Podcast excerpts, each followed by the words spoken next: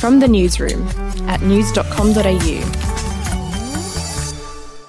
G'day, I'm Andrew Bucklow, and this is the latest from the newsroom. It's Thursday, the 10th of September. It's being called a miracle at sea. Two fishermen who went missing in South Australian waters more than four days ago have been found alive. They were reported missing on Sunday, and police searched more than 100,000 square kilometres before they called off the search last night. But just hours later, the fishermen managed to contact family members to let them know they are alive and are floating somewhere around Salt Creek. Overseas now, and US President President Donald Trump has been nominated for the Nobel Peace Prize over the deal his administration brokered between Israel and the United Arab Emirates. The nomination was submitted by a Norwegian politician who leads the country's right leaning Progress Party. When the news broke, Mr. Trump retweeted 17 news articles and messages of congratulations.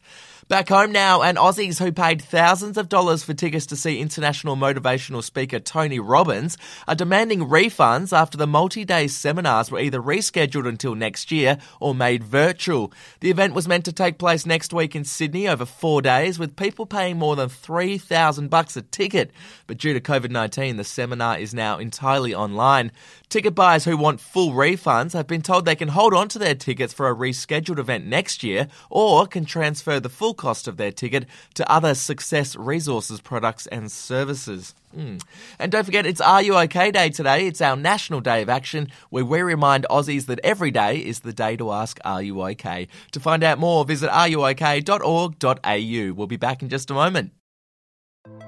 Hey, I'm Felicity Harley and I host Healthyish, where we chat to experts, influencers, and people in the know from around the globe to arm you with the knowledge to make healthier decisions for your mind, body, and soul. I think if we're going to be focusing on health, like sleep is probably the biggest component oh, of that. I, I think sleep is the cornerstone. Like, choose the harder option because I've never woken up and gone, I regret that run that I went at 4 a.m. I've never done that. Search for Healthyish and Extra Healthyish wherever you get your podcasts.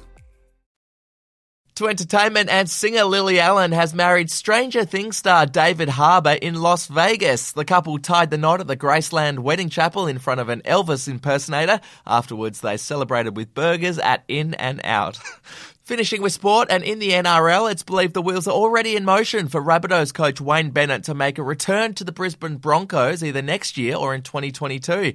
Reports suggest that once outgoing CEO Paul White leaves the club at the end of the year, Bennett will be free to negotiate his potential return to Red Hill in a coaching director role. Bennett has, of course, denied that's the case. Hey, if you'd like the chance to win 5,000 bucks, you can play our daily news quiz at news.com.au forward slash quiz, and the cash could be yours. That's it from the newsroom. We'll be back with another update in the Arvo. Your update from news.com.au.